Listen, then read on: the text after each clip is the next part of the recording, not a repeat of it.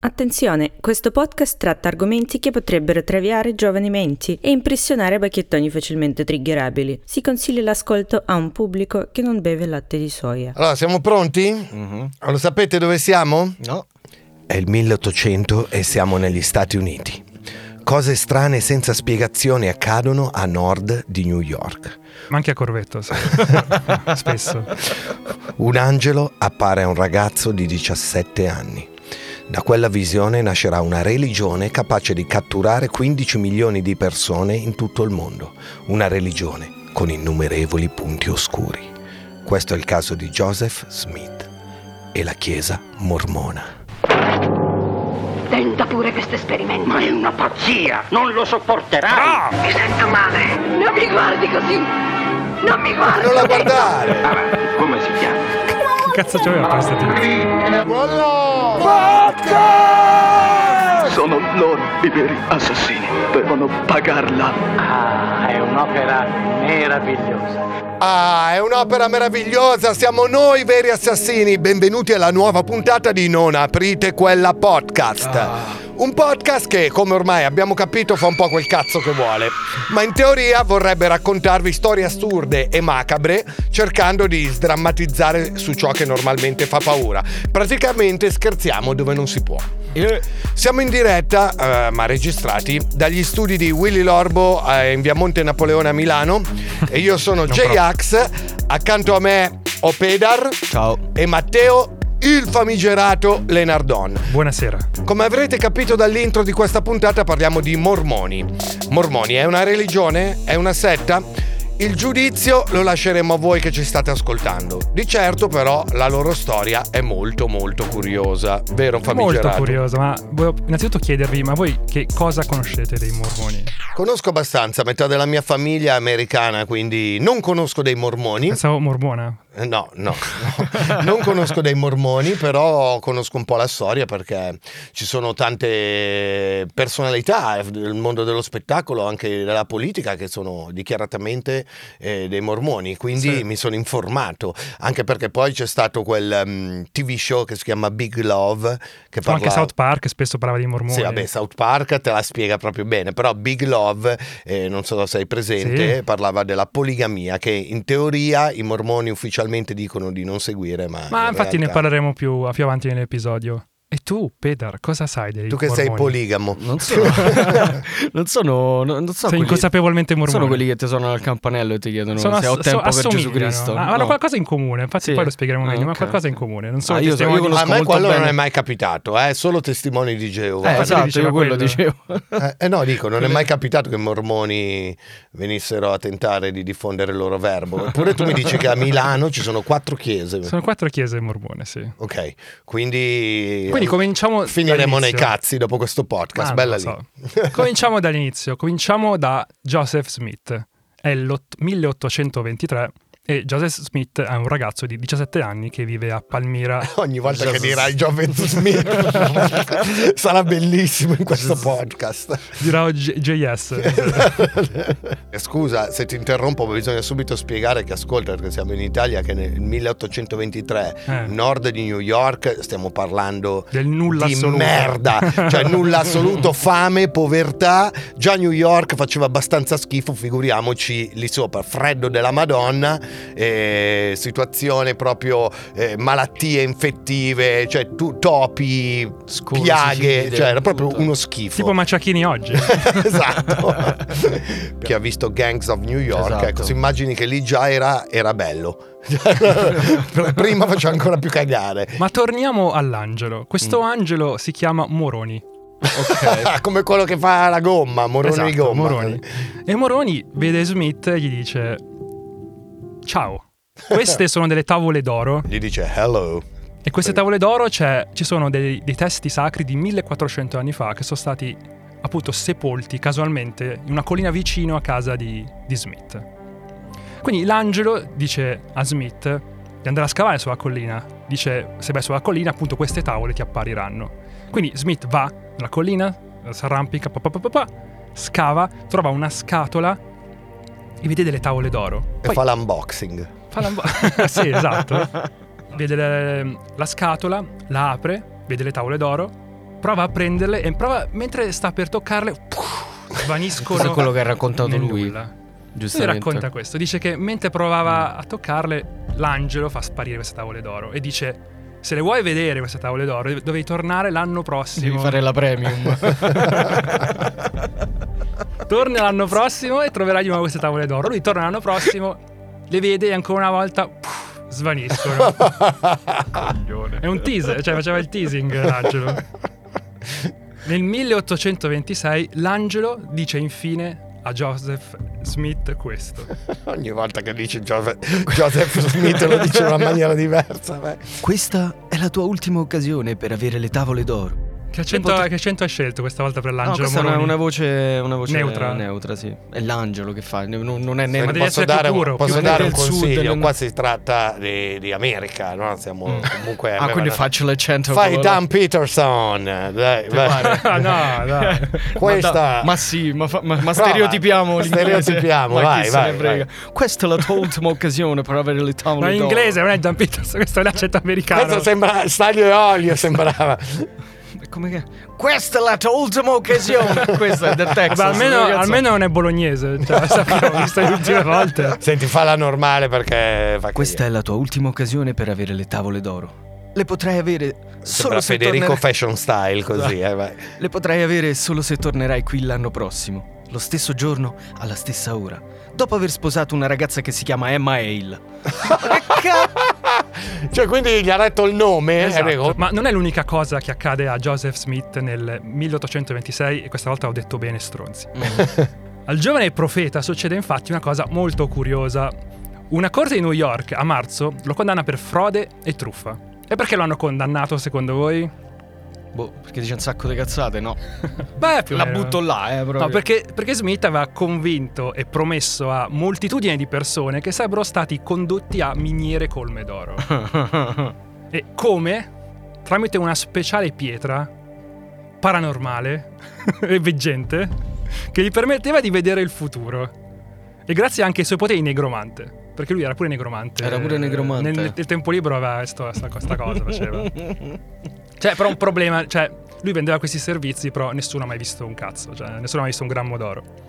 Joseph Smith, ok, veniva da una famiglia praticamente di contadini. La terra che aveva la sua famiglia era praticamente pietra, cioè loro dovevano spaccare la pietra, perché sai, ai tempi uno si comprava la terra per pochissimo. Adesso non mi ricordo se loro l'hanno comprato, addirittura era ancora il momento dove piazzavi la bandierina e quella era la tua terra, adesso non mi ricordo. Però era tutta pietra. Per far crescere qualcosa il lavoro era costantemente scavare, tirare fuori le pietre e spaccarle, e quello era il lavoro di padre di Joseph Smith, okay, e dei suoi fratelli. E lui in tenera età ha detto: io col cazzo che faccio sta vitaccia. Tra l'altro poi per morire intorno ai 40 anni, cioè non è che non ti ammazzava la sifilide prima, la leptospirosi. Vabbè, infatti appunto Joseph Smith cominciò a essere a fare il veggente, un artista della truffa, insomma. Sì. Infatti veniva assunto periodicamente per circa $14 al mese come scrutatore, usando quelle che venivano chiamate pietre del veggente. $14 al mese era tantissimo nel 1823. Sì, era qualche centinaio. No, era migliaia di dollari. Insomma, con questa pietra del veggente lui tentava appunto di localizzare oggetti smarriti o anche tesori sepolti. Metal detector, tipo. E i contemporanei di Smith descrissero il suo metodo per cercare il tesoro così. Cioè lui metteva le pietre in un cappello da tuba bianco, sapete quello lì tipo lungo?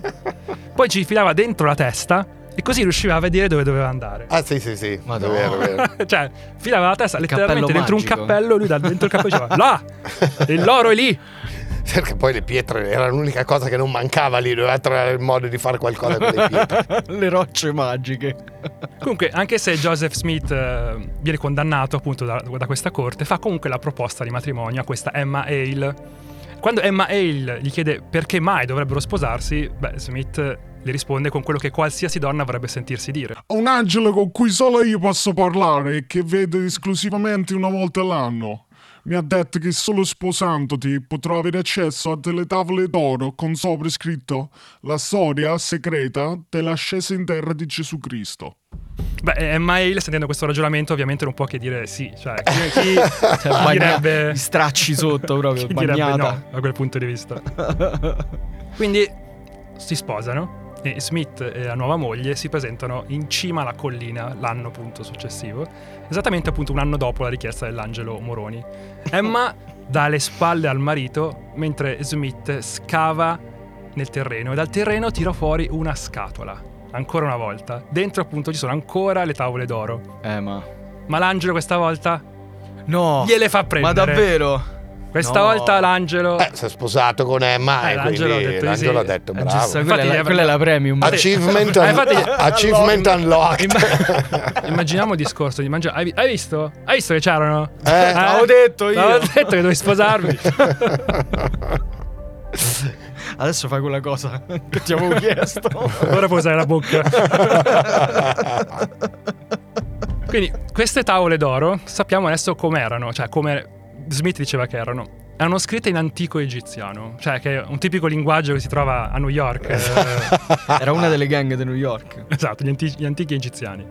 Ma non solo era un antico egiziano, era un egiziano che nessuno aveva mai visto prima, cioè l'avevano anche, lui ne aveva parlato, aveva un po' trascritte su un foglio, aveva fatto vedere cos'erano e detto ma che cazzo è? Sì, avevano anche provato a mandarle ad esperti di geroglifici, ma nessuno. Infatti è un egiziano che nessuno aveva mai visto, che nessuno poteva capire, ma immaginate invece chi poteva capirlo. Poteva capire Joseph Smith, perché non solo tramite la sua intelligenza, ma perché l'angelo Moroni gli aveva dato anche un paio di occhiali magici. Madonna mia, sto cazzo di angelo Moroni. E come si fa a conoscerlo? Lo posso seguire su Instagram? Che devi posso sposare fare... Emma Hale, devi trovare Emma Hale a Milano. Vabbè, mo da divorziare faccio. Quindi appunto tramite questi occhiali Smith può leggere queste tavole. E così Joseph Smith decide di scrivere una sua Bibbia. Però c'è solo un piccolo problema. Non sa scrivere. Già, è vero, me la ricordo sta storia. Beh, ora potreste pensare, vabbè, chiedai a qualcuno e questo qualcuno le trascrive, no? Bel paraculo comunque, cioè già il sospetto è che l'abbia scritto lui, poi lui dice che non sa scrivere, però deve cercare qualcuno che lo aiuti a scrivere questa Bibbia, insomma. Poi appunto potesse pensare glielo do a qualcuno e quel tizio lo scrive. Sta già pattinando. Perché tipo. Joseph Smith dice a tutti che basta un solo sguardo alle tavole d'oro per evaporare. Solo lui le può guardare. Se tu le guardi muori subito. E quindi non le mostrerà mai a nessuno queste tavole d'oro. Nessuno le vedrà mai tranne lui. Solo Joseph Smith può vedere queste cazzo di tavole. Solo chi? Scusa. Solo Joseph Smith. Questo podcast è una gara a chi dice Joseph Smith comunque, cioè penso io non partecipo. Quindi la soluzione che Smith trova è questa: prende un enorme lenzuolo bianco e lo stende in cucina da una parte all'altra, dividendo la cucina in due parti. Poi convince un conoscente a trascrivere tutto quello che gli dice. E per metterlo... perché lui giustamente dall'altra parte guardava le tavole e... Sì, okay. Dividi in due la cucina con un lenzuolo bianco e da una parte c'è lui, dall'altra parte c'è il allora tizio qua c'è sta uno a pecora che sta questa poi cosa. Immagino che magari giocavano a fare i simboli con le dita, no? Le ombre cinesi. Le ombre cinesi, sì. E per mettere comodo questo suo conoscente gli dice che se solo dovesse provare a leggere le tavole d'oro o anche solo a guardare lui, morirebbe istantaneamente. Quindi non deve mai scorgere dal lenzuolo, deve starsene per i cazzi suoi, non deve rompere i coglioni. E questo conoscente, che sappiamo chiamarsi Martin Harris... Ah, questo è più facile di nome, dai. Reagisce a questa risposta come avrebbe reagito, cioè, chiunque di noi. Cioè, abbandona la moglie e si trasferisce a casa di Smith per iniziare il lavoro di trascrizione. Cioè, lo abbandona momentaneamente, dice, cara, devo tradurre Gesù Cristo, torno presto. Diciamo che il livello della moglie rurale dei tempi non era così inabbandonabile, ecco. Non che gli uomini fossero tanto meglio, però, insomma... Comunque, vabbè, insomma... Vabbè, cioè, lui ha Clerici e Joseph Smith. Ma che succede? Comunque rimaniamo su Martin Harris, che secondo me è interessante perché dobbiamo capire chi era questo Martin Harris. Secondo uno storico che si è occupato dei mormoni, Harris aveva un'immaginazione eccitabile e feconda. E fa un esempio di questa mente eccitabile, perché a quanto pare Harris pensava che mentre leggeva una Bibbia lo scoppiettio di una candela fosse il segno del diavolo che voleva farlo smettere di leggerla. Madonna. Tipo sai che si spegne, si muove, si spegne. Oh! il diavolo è con me. Vieni a noi. Soprattutto Harris era fermamente convinto, aveva detto a tutti i suoi amici, tutti i suoi conoscenti, anche la moglie l'aveva detto, di aver incontrato Gesù Cristo sotto forma di cervo, di averci parlato e camminato con lui per 4 chilometri. Io rinascerò. Che tu dici, magari 200 metri posso capire, ma per 4 chilometri parlare con Gesù Cristo sotto forma di cervo, sì, di cosa parlate? Quanto manca all'arrivo? 4 chilometri, puttana troia.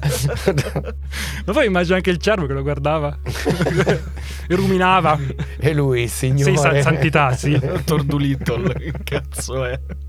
Vai avanti, mi sta intrigando. Ma il rapporto fra Harris e Smith è buono, e insieme producono 116 pagine. Minchia. Infatti è così buono che fa incazzare la moglie di Harris, appunto, che si convince che suo marito si stia facendo fregare da un truffatore, e decide quindi un giorno di rubare queste 116 pagine. E quando Smith chiede indietro il manoscritto, la signora risponde convinta: "L'ho rubata io, sì, ma non le trovo più, mi spiace tanto. Ma tanto se sono state tradotte da tavole d'oro donate da un angelo, potrei sicuramente riscriverle identiche, no?" Questa era sgamata la tipa, brava. Il matrimonio era quasi un accordo economico, quindi se tu ti tiravi indietro o spostavi le risorse in maniera univoca da qualche parte, il coniuge si incazzava parecchio. Infatti molte persone oggi fanno anche il prenup, come Pedar. Prenup, sì. In America o in Inghilterra, no, ma anche in Italia non esiste. In Italia non esiste. Tu hai fatto, ho detto tu. Hai fatto la divisione dei beni. Sì, ti sei sposato in Italia. Separazione dei beni, sì. In Italia non c'è prenup, non c'è l'accordo prematrimoniale in Italia. Si vede che hai cercato. Quanti avvocati hai parlato? Separazione dei beni o condivisione dei beni, ma in ogni caso l'esito è lei si tiene tutto e tu vai a dormire in macchina. Stavi interculo, Emily. Siamo rimasti alla moglie di Harris che dice che aveva rubato le tavole. Che dice, allora rifà, scusa, no, aveva rubato la Bibbia, le tavole no, se no moriva. Aveva rubato le 116 pagine che il marito e Smith avevano scritto insieme. Insomma, vabbè, comunque l'ho perse, scusami, ma vabbè, puoi riscriverlo uguale, puoi riscrivere, no? Tanto c'hai le tavole, c'hai l'angelo, c'hai tutto. Smith disse che era meglio non riscriverle perché quelle 116 pagine saranno ora in mano al diavolo, o peggio ancora in mano ai miei detrattori, che potrebbero modificare quel testo per cercare di sputanarmi falsamente se ci dovessero essere differenze. Capisci? Perché magari io le riscrivo, però loro poi mi cambiano una parola e dico, vedi? Non sei capace. Allora Smith che fa? Prega e prega e prega fino a quando quelle preghiere non vengono ascoltate qualche settimana dopo dall'angelo Moroni, ancora una volta, che fa un ritorno spettacolare in scena. Sembra il nome dei panettoni, Moroni. L'angelo dona a Smith nuove tavole d'oro, che però sono più piccole, tipo come l'iPhone, che la nuova generazione sono più piccole. Le tavole d'oro 12. Esatto. Però questa volta non ci sono gli occhiali magici, senza occhiali magici. Quindi Smith produce un altro manoscritto utilizzando una nuova tecnica, però che non è così nuova, usa la stessa tecnica che aveva usato ai tempi quando truffava i cercatori d'oro. Infatti tira fuori il cappello di nuovo. Tira fuori il cappello, ci infila la testa dentro, ci mette anche le tavole e detta il testo di quello che diventerà la Bibbia ufficiale dei mormoni, The Book of Mormon, il libro di Mormon. Madonna. Il testo che ancora oggi viene usato dalla Chiesa, insomma. Sì, poi con varie aggiunte che si fanno negli anni. Sì, poi l'hanno un po' modificate, l'hanno cambiate. Come sempre, il resto anche la Bibbia un po' l'hanno modificata. Quindi Smith manda in produzione le 588 pagine che compongono Book of Mormon, e a stampa finita scopre che il costo dell'operazione è di $3.000 del tempo. Eccoli, sì. Una cifra che oggi equivale a circa €80.000. Cifra che Smith non aveva assolutamente perché era broke. Cosa fa quindi il profeta? Harris. Torna da Harris, che all'inizio aveva scacciato in malo modo dopo che la moglie gli aveva fatto perdere le 116 pagine. E gli fa una proposta. Gli chiede di ipotecare la fattoria in cui viveva per coprire gli €80.000 da pagare. Però solo nel caso in cui il libro di Mormon non avesse venduto. E il libro non vende. Quindi Harris perde la fattoria e la moglie, che decide di divorziarlo perché era un fesso.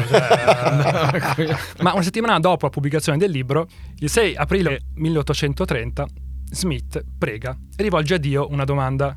Oh Dio misericordioso, mostrami la chiesa giusta a cui unirmi.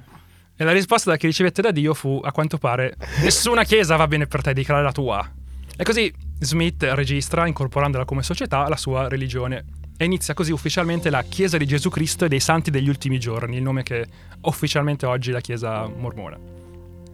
L'anno dopo, nel 1831, Smith riceve un'altra rivelazione. Gli appare Dio che gli comanda di infrangere la legge sposandosi con altre donne. E lì comincia la poligamia dei mormoni. All'inizio Smith resiste alla richiesta di Dio perché sapeva che sarebbe stato castigato se avesse abbracciato la poligamia, ma poi un altro angelo appare di fronte a Smith. L'angelo Trisom, come si chiamava? Infatti gli appare 3 volte. Gli appare 3 volte chiedendogli ogni volta di accettare la richiesta di Dio. Tipo, oh, decidi. E Dio te l'ha chiesto, e vuoi sposarti un'altra volta? E nell'ultimo di questa apparizione l'angelo brandisce un'enorme spada infuocata, minacciando di uccidere Smith se non avesse seguito il comandamento di Dio. E quindi a malincuore Smith abbraccia la poligamia. Mannaggia. C'è da dire che riusciva anche a convincere la sua moglie di queste cose, eh? Quindi c'erano delle skills proprio. Sì, tipo perché era un affabile comunicatore. E quindi prende una seconda moglie, una terza, una quarta. Smith prende 40 mogli. Voi siete sposati, cioè voi a quante mogli vi fermereste? Una. Io una. Vabbè, ma a parte l'amore, le cose, dico, cioè anche fisicamente, come quante mogli potete resistere? Una. Esatto. Ed è tutto quello che un uomo può gestire. Manco mezza, magari. Una. Ma perché una. Scusate, che problemi danno? Ma non è che per questione di problemi. Lo scoprirai. Non è questione di problemi, è questione di attenzione. Quindi questo come faceva a gestire 40 mogli? Vabbè, probabilmente non è che era un marito modello, a differenza vostra. Esatto. Era probabilmente un modo per poter avere una ragazzina giovane, perché poi si tratta anche di sposava delle ragazze molto giovani, quindi quando si stufava si sposava un'altra. Tra l'altro era illegale, mentre comunque era quasi favorita dal governo degli Stati Uniti allora la nascita di nuove religioni, tutto purché ci fosse una nascita economica, ecco, quindi le religioni e le aggregazioni portavano molto nuova economia, quindi gli Stati Uniti davano una grande libertà di religione a tutti, però una cosa chiedevano, di non essere poligami. È una delle prime cose che ha fatto Joseph Smith. Capito, se ti appare un angelo con una spada infuocata, tu che cazzo gli dici? Stefano può essere bello. Allora io ho più paura di mia moglie che dell'angelo con la spada infuocata, quindi vi dico, fai quello che devi fare, ma io col cazzo che mi risposo. Ma quindi fate i lavori di casa, li fate, aiutate, pulite? Io sì, fate il letto, per favore. Ci sono delle divisioni, cioè delle cose che sono mie da fare e le cose che sono sue. Quindi tu abbatti il patriarcato in casa tua? Certo, per me il patriarcato non è non sono gli uomini che fregano le donne. Il patriarcato sono gli uomini bianchi e miliardari che fottono tutti. Ma questo è un altro podcast, questo. Okay. È un'opera meravigliosa.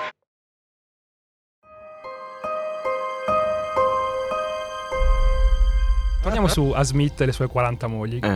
Queste 40 mogli vanno da un'età di 56 anni e, come dicevi tu, anche a 14 anni. Cioè lui si sposava, lei 14 anni anche. Pensavo parlassi di Indro Montanelli.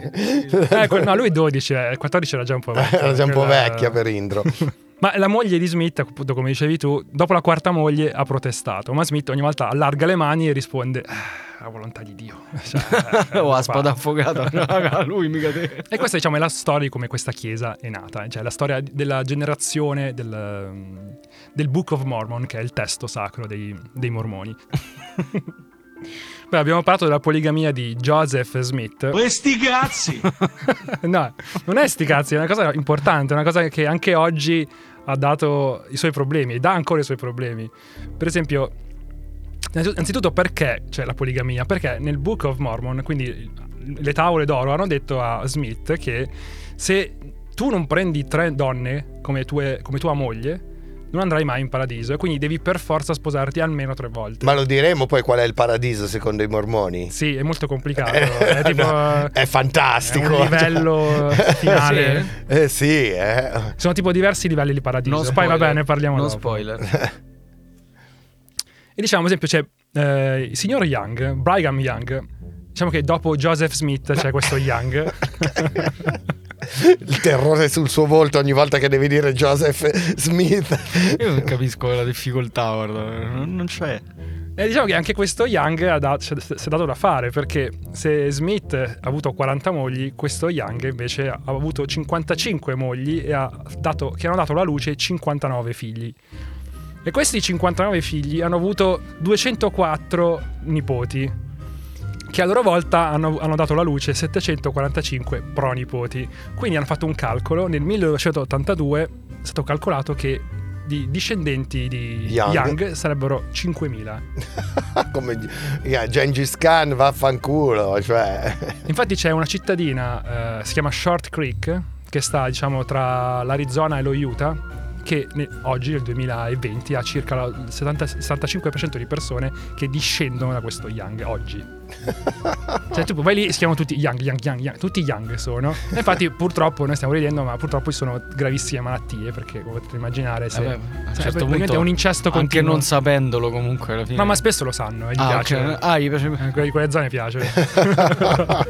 America, terra delle libertà, anche sposarti tua cugina.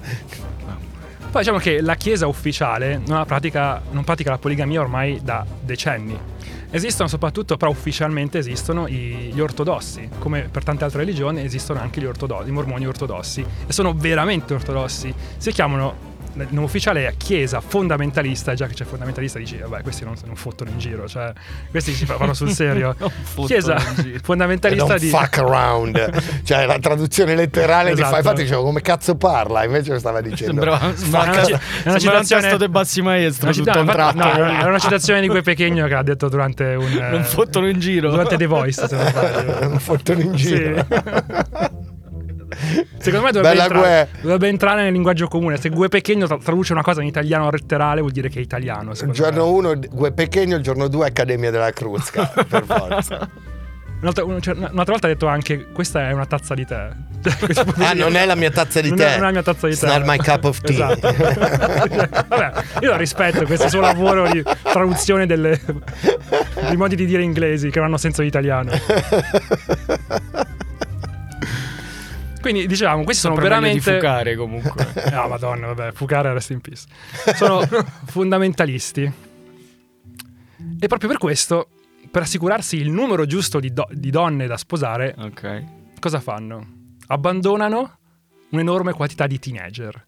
E abbandonano l'uso a sproposito, cioè letteralmente prendono i loro figli adolescenti e li abbandonano in autostrada come dei cani. E sono le madri a farlo. Cioè li prendono nel cuore della notte, li caricano in auto e li lasciano in autostrada e poi vanno via. E parliamo di ragazzini anche di 13 anni a cui viene detto che non potranno mai più rivedere le loro famiglie e non andranno mai in paradiso. Si chiamano i Lost Boys, questi sono i Lost Boys. Sì, è vero, Lost Boys. E l'Università dello Utah ha stimato che i cosiddetti appunto Lost Boys sarebbero oltre 1 migliaio. Quindi pensate a tutti questi ragazzini scomunicati solo per una questione aritmetica, cioè solo per lasciare giovani donne ai più anziani. È assurdo. Abbiamo anche degli esempi di scuse usate per abbandonare questi ragazzi. Cioè, okay, per esempio, qua voglio ridere invece. Non lo so, voglio provarci. Per esempio, c'è un membro è stato scomunicato perché ascoltava dei CD. Ah. Sì, perché la musica è vietata per i mormoni. Tipo, un altro è stato mandato via perché aveva una fidanzatina. E un altro ancora perché indossava camicia a maniche corte. Però in questo caso io sono d'accordo. Cioè, anch'io l'avrei abbandonato mio figlio. Fanno schifo, sinceramente fanno schifo. Quindi, però ho letto anche un'intervista per prepararmi a questo episodio a uno di questi ragazzini che racconta del tentativo di ricongiungersi con la madre che l'aveva abbandonato. E quindi cosa fa sto ragazzino? Il giorno della festa della mamma va, bussa alla porta e le porta un regalo. Lei lo prende, lo distrugge e dice: tu per me sei morto. Wow. E finisce così. Cioè manco mia madre è arrivata a tanto. Nel senso, questo è il potere della religione.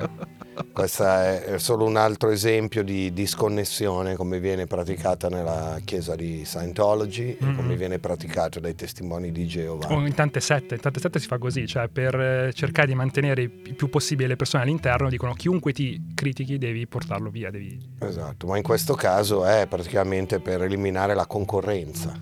Per lasciare più ragazze giovani agli anziani. Sì, questa è la perversione codificata dentro nel dogma religioso.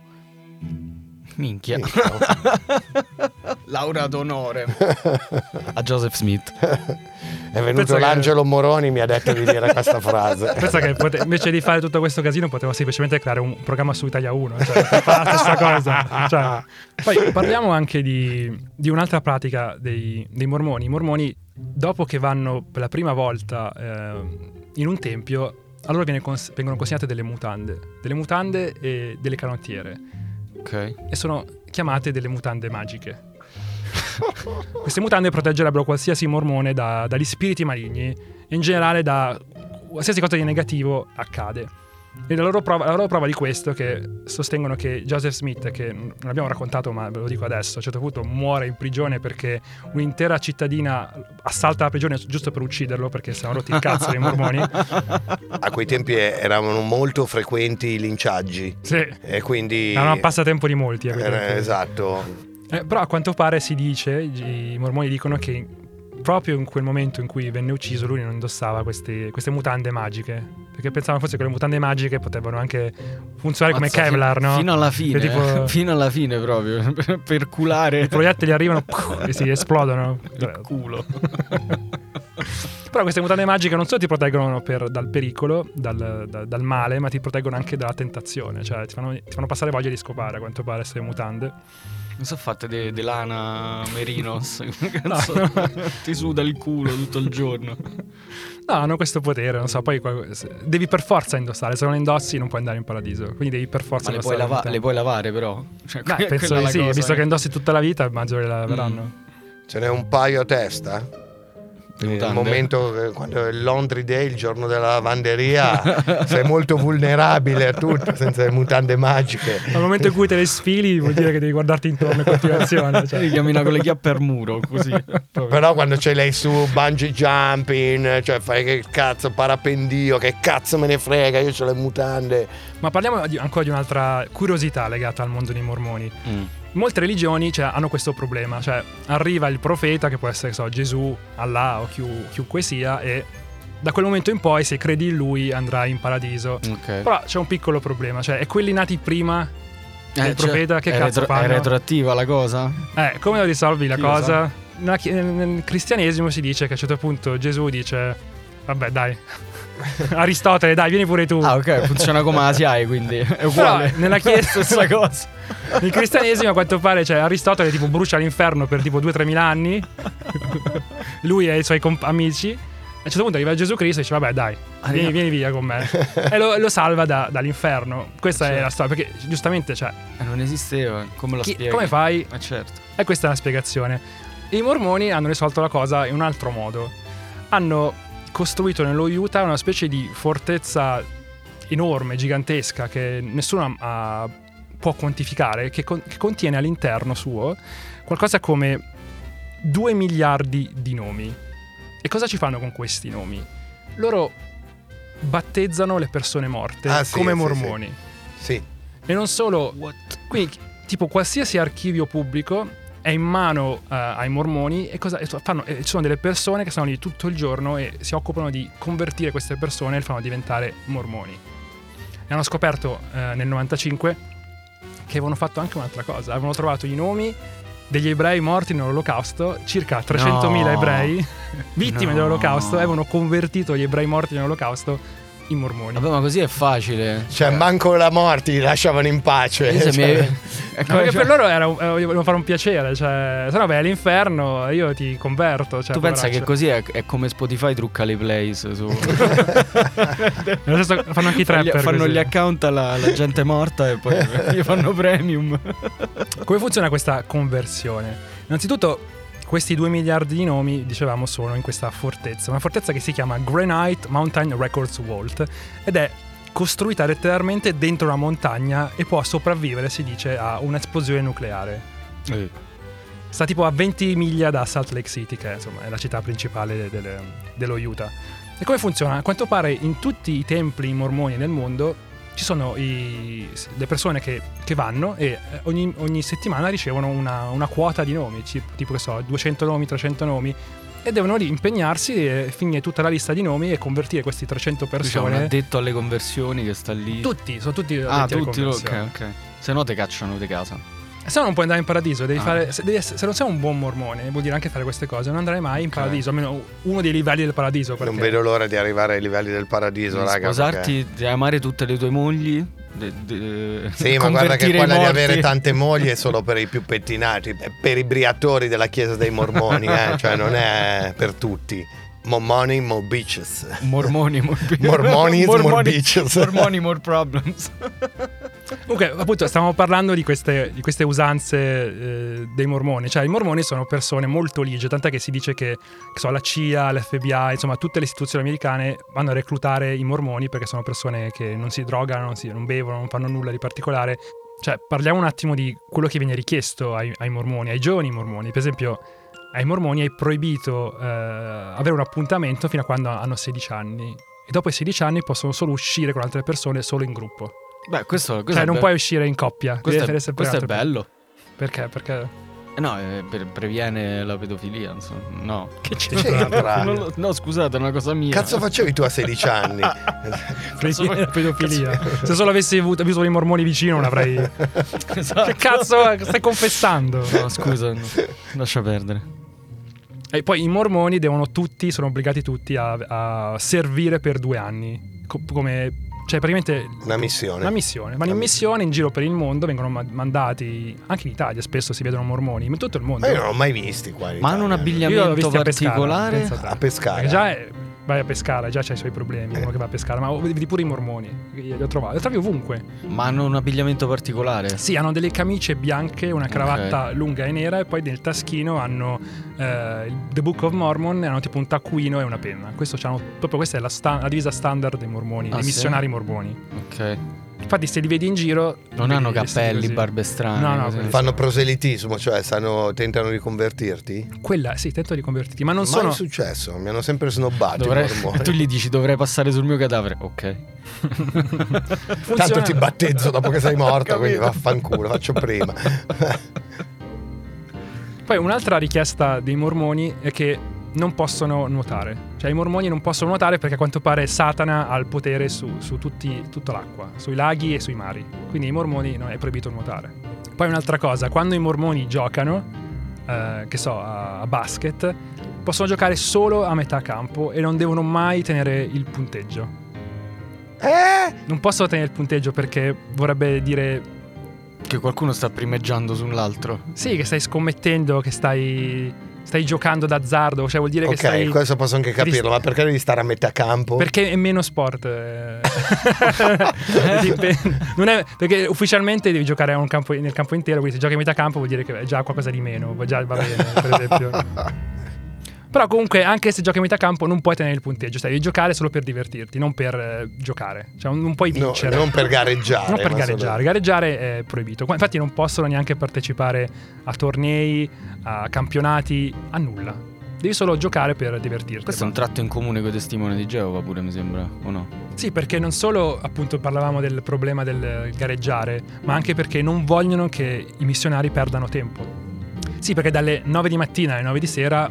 i missionari mormoni sono costretti a lavorare, a pensare solo a convertire le persone, quindi quello non possono impegnarsi a fare d'altro. Tant'è che addirittura non possono nemmeno parlare con i loro genitori, cioè quando partono in missione possono solo vedere i loro genitori 2 volte all'anno, cioè a Natale e durante la festa della mamma. Ok, vabbè, già un passo avanti rispetto ai testimoni di Geova che non possono celebrare le feste. Almeno si festeggia il Natale, dai. Però possono solo... pensa che il pacco quando ha 59 mogli è Natale. Capito? Cioè che devi fare 59 regali. Festa della mamma pure. Valla a beccare qual è la mamma, che cazzo. E possono vederli solo per 30 minuti. Cioè devono pigliarsi un aereo da qualsiasi parte sono nel mondo per tornano, vabbè, 30 minuti e poi devono tornare in aeroporto. Anche, sì, infatti forse potrebbe essere una cosa positiva. Questo è bene, questo è un bene secondo me. Regà, va bene. Ah vabbè, ma 29 che famo? Non posso salutare la zia non c'ho tempo, devo andare via. Ciao. Dammi, fai mangiare tutto. Sta lasagna la finisco a casa tranquillo. Prima parlavi del caffè, a quanto pare i mormoni non possono bere bevande calde. Allora è proibito bere qualsiasi bevanda calda, cioè, però l'alcol... il caffè freddo lo possono bere. Sì, l'alcol, okay, ecco, mi ricordavo questa cosa che si ammazzavano di ice coffee, vero? Deve essere tutto di qualche grado sotto la temperatura. No, ma anche l'alcol non può, l'alcol proprio non posso. No, non posso bere nulla. Cioè, ovviamente non possono bere alcol, possono fumare e appunto non possono bere nulla che sia caldo quanto la temperatura ambiente, deve essere tutto fresco. Comunque, queste sono belle cose queste, no? Infatti non dico niente perché sono d'accordo. Tu madre la vedi per mezz'ora all'anno. Infatti bevi solo bevande fresche. Cioè. Infatti se vai sul sito dei mormoni c'è proprio scritto che tipo la Coca-Cola e la Pepsi vanno bene anche se c'è la caffeina, basta che non siano scaldate mai. Cioè se tu ti bevi una Coca-Cola calda probabilmente andrai all'inferno, cioè sicuro che andrai giusto. Cioè da noi ti dice che sei un coglione, lì vai direttamente all'inferno. Però certe cose hanno sono giuste, cioè le camicie, maniche corte no, la Coca-Cola calda, cioè per me non è male, certe cose non puoi dire un cazzo. Non ha ragione, potrebbe pure piacere. Forse un po' di overreacting, cioè reagiscono un po' male, ti scomunicano, sì, ti abbandonano sull'autostrada, ti metti una camicia a maniche corte però. Poi parliamo di una cosa che forse è in comune a tante religioni, diciamo, più tradizionaliste. Anche nella chiesa mormona non si può avere sesso prima del matrimonio. E quindi cosa fanno nella università più importante mormona? A quanto pare gli studenti hanno creato un modo per fare sesso senza fare tecnicamente sesso.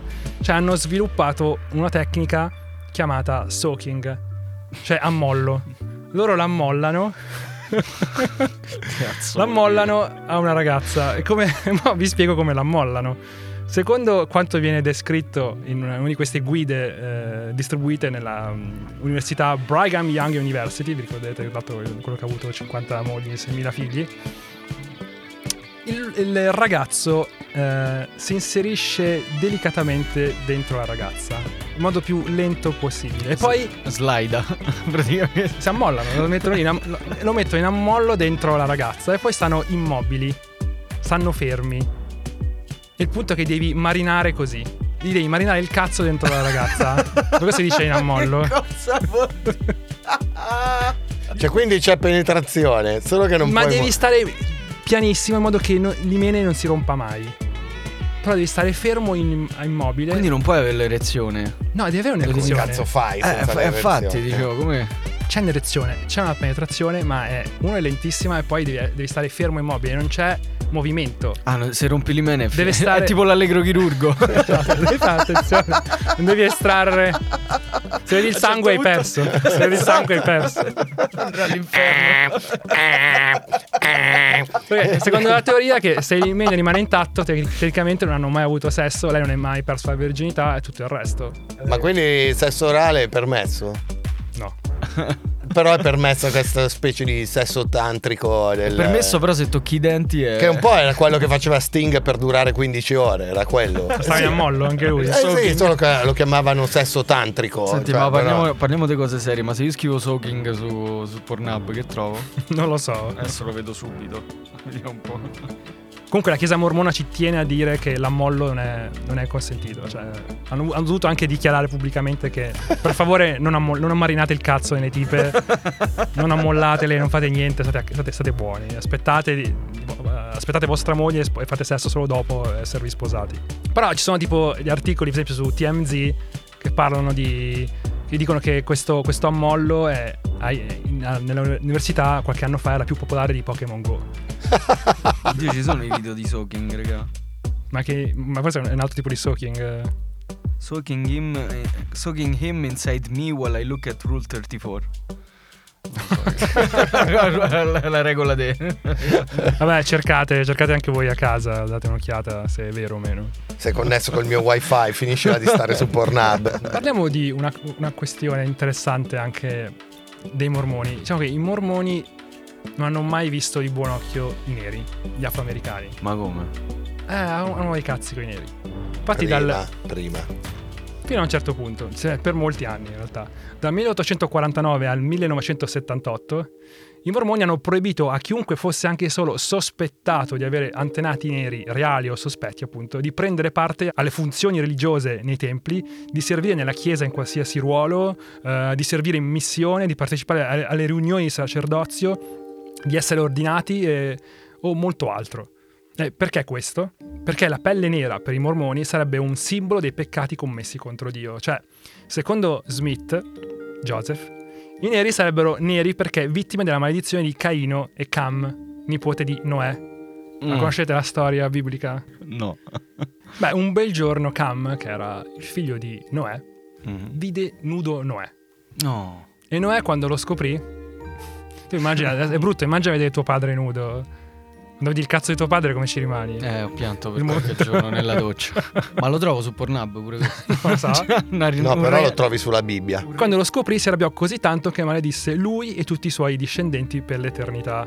Saranno tutti per sempre gli schiavi degli schiavi. Questa maledizione per secoli è stata usata anche per giustificare la schiavitù e anche l'inferiorità dei neri. Quello che volevo dirti è questo, che non, cioè, ovviamente i mormoni la applicavano magari fino al 1978, però è ancora tuttora giustificato questo passaggio della Bibbia per tutti i fondamentalisti anche cristiani che vogliono giustificare il loro razzismo. In America sì. È usato tantissimo questo per dire che i neri sono neri perché sono stati maledetti dal Signore.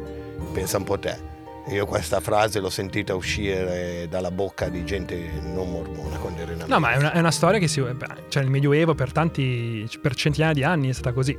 Perché si dice appunto per la Bibbia, la Bibbia dice che tutti i popoli della terra discendono da Noè e da suoi figli, quindi. E da Cam discendono gli uomini della pelle scura, i Camiti, che sarebbero gli africani. Quindi, per riassumere questa storia, i mormoni hanno considerato i neri dei subumani che hanno meritato la schiavitù fino alla nascita di J-Ax circa. Cioè, 78, 77. 72 sono io. Ah, ok, vabbè.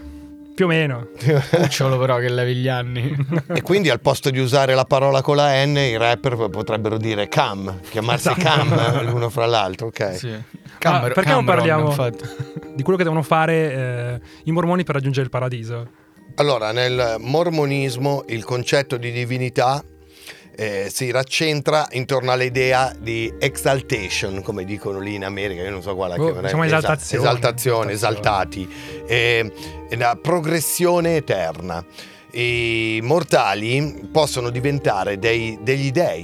Dei dei e delle dee dopo la morte, e possono essere loro stessi dominatori del loro mondo, del loro regno praticamente. Quindi, il regno celeste, cioè nell'universo tu puoi avere il tuo stesso, e possono avere figli, dei figli di spirito, possono avere dei spirit children li chiamano, perché infatti per loro il matrimonio è eterno, cioè se tu ti sposi con una persona tu sarai per sempre nell'eternità sposato con quella persona, non potrai mai lasciarla, e da lì il fatto sposateene il più possibile perché sennò poi ti rompi il cazzo. Esatto. E quindi puoi avere dopo la morte dei bambini di spirito, tanti Gasper, esatto. Tutto quello che fanno è per ricevere questa esaltazione, no? Se una persona riceve l'esaltazione e diventi tu stesso Dio. Sì, hai gli attributi di Dio. Praticamente vivrai con la tua famiglia e con i tuoi spirit children per l'eternità, in questo universo in cui tu sei un Dio.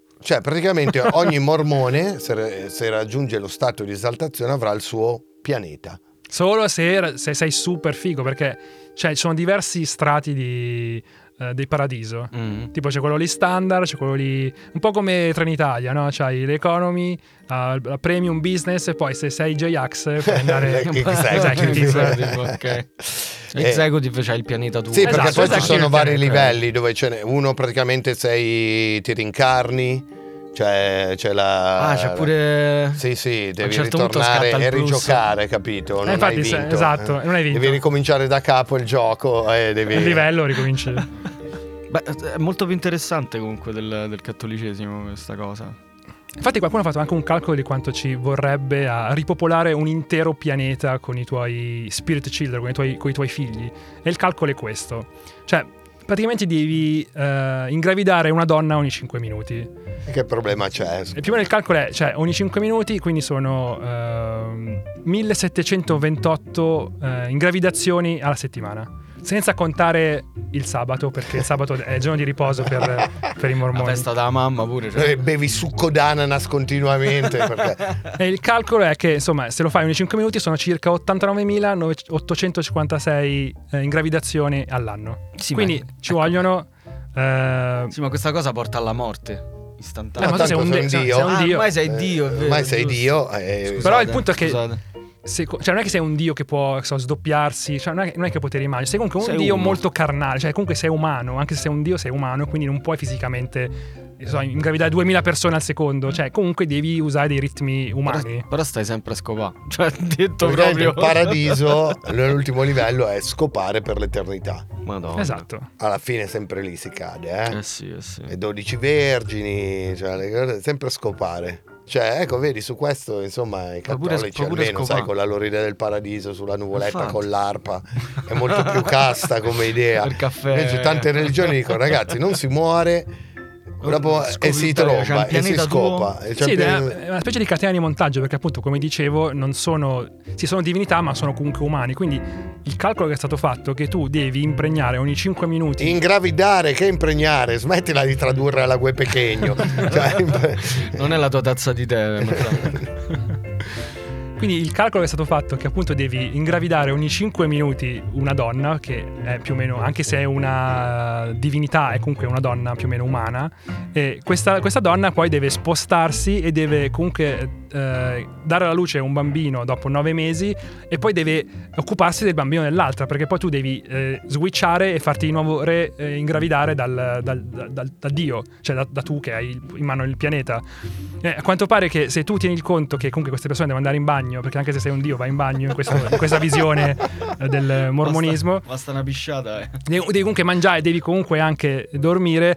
Il calcolo è che devi ingravidare una nuova moglie donna ogni 5 minuti, e ci vorrebbero circa 11.128.917 anni per ripopolare un pianeta. Mamma mia, cioè praticamente è la mia visione dell'inferno, questo. Condannato a una trombata forzata per ogni 5 minuti per 11 milioni anni. 11 milioni di anni. 11 milioni di anni, cioè. È vero, comunque deve una moltitudine di mogli per sostenere questo lavoro. Dopo 11 milioni di anni puoi dire ok, ho ripopolato. Ma non puoi usare un'altra cosa, tipo una siringa come quei cavalli, dici? Sì. No, lì devi usare tipo una guaina che metti nel tuo braccio e infili dentro la vagina della... Non so perché so queste cose, però lo so. Perché sei nato a San Giuliano milanese. Sei natural.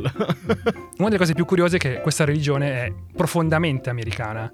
Cioè loro ci tengono al fatto che sia americana. È così americana che sono convinti che Gesù Cristo, quando ritornerà sulla terra, ritornerà proprio negli Stati Uniti. E non è che ritornerà in un luogo qualsiasi. Loro sono convinti che... Hanno anche trovato dov'è il famoso giardino dell'Eden. Secondo loro il giardino dell'Eden è nel Missouri, che se non conoscete la geografia degli Stati Uniti, il Missouri tipo è la Basilicata degli Stati Uniti, cioè è bella la Basilicata, però non è il giardino dell'Eden. Ma non ci vivrei, diciamo. Insomma, sono convinti appunto che il giardino dell'Eden è nel Missouri, che Gesù Cristo tornerà negli Stati Uniti e regnerà nel Missouri su tutto il mondo. Ed è Biden. Per sempre.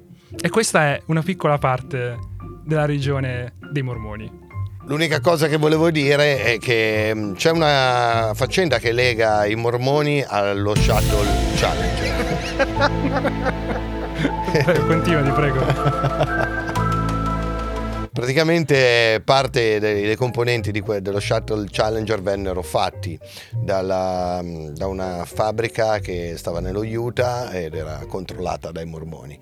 Non si capisce come questa fabbrica abbia potuto ricevere questo contratto governativo, e si sa che furono fatte in tempi di record con dei ritmi di lavoro incredibili, ma questa è una cosa abbastanza comune per le fabbriche gestite dai mormoni. Ovviamente gli operai non ricevono stipendio, è tutto un lavoro che fanno per la Chiesa, gloria di Gesù, per la Chiesa, appunto per il lavoro verso la Chiesa dei mormoni, quindi questo potrebbe essere uno spunto da cui partire per quando faremo la parte 2 dei mormoni, se saremo ancora in vita. E questa era la Chiesa dei Mormoni, parte 1, la genesi di Joseph Smith. No, ma poi perché ho messo tutto il tempo il TH in Smith? Non c'è Joseph Smith. E questo è Non aprite quella podcast. Non aprite quella podcast è una produzione Spotify Studios in collaborazione con Willy Lormo. Scritto da Matteo Lenardon. Produttori esecutivi Alessandro Leotti, J-Ax e Jacopo Penzo. Editore fonico Jason Rooney. Line producer Alberto Marin. Assistente di produzione Alberto Turbofiocco Carrato. Ascolta il recap, anzi wrap cap di Pedar della puntata su Instagram all'indirizzo Non aprite quella podcast.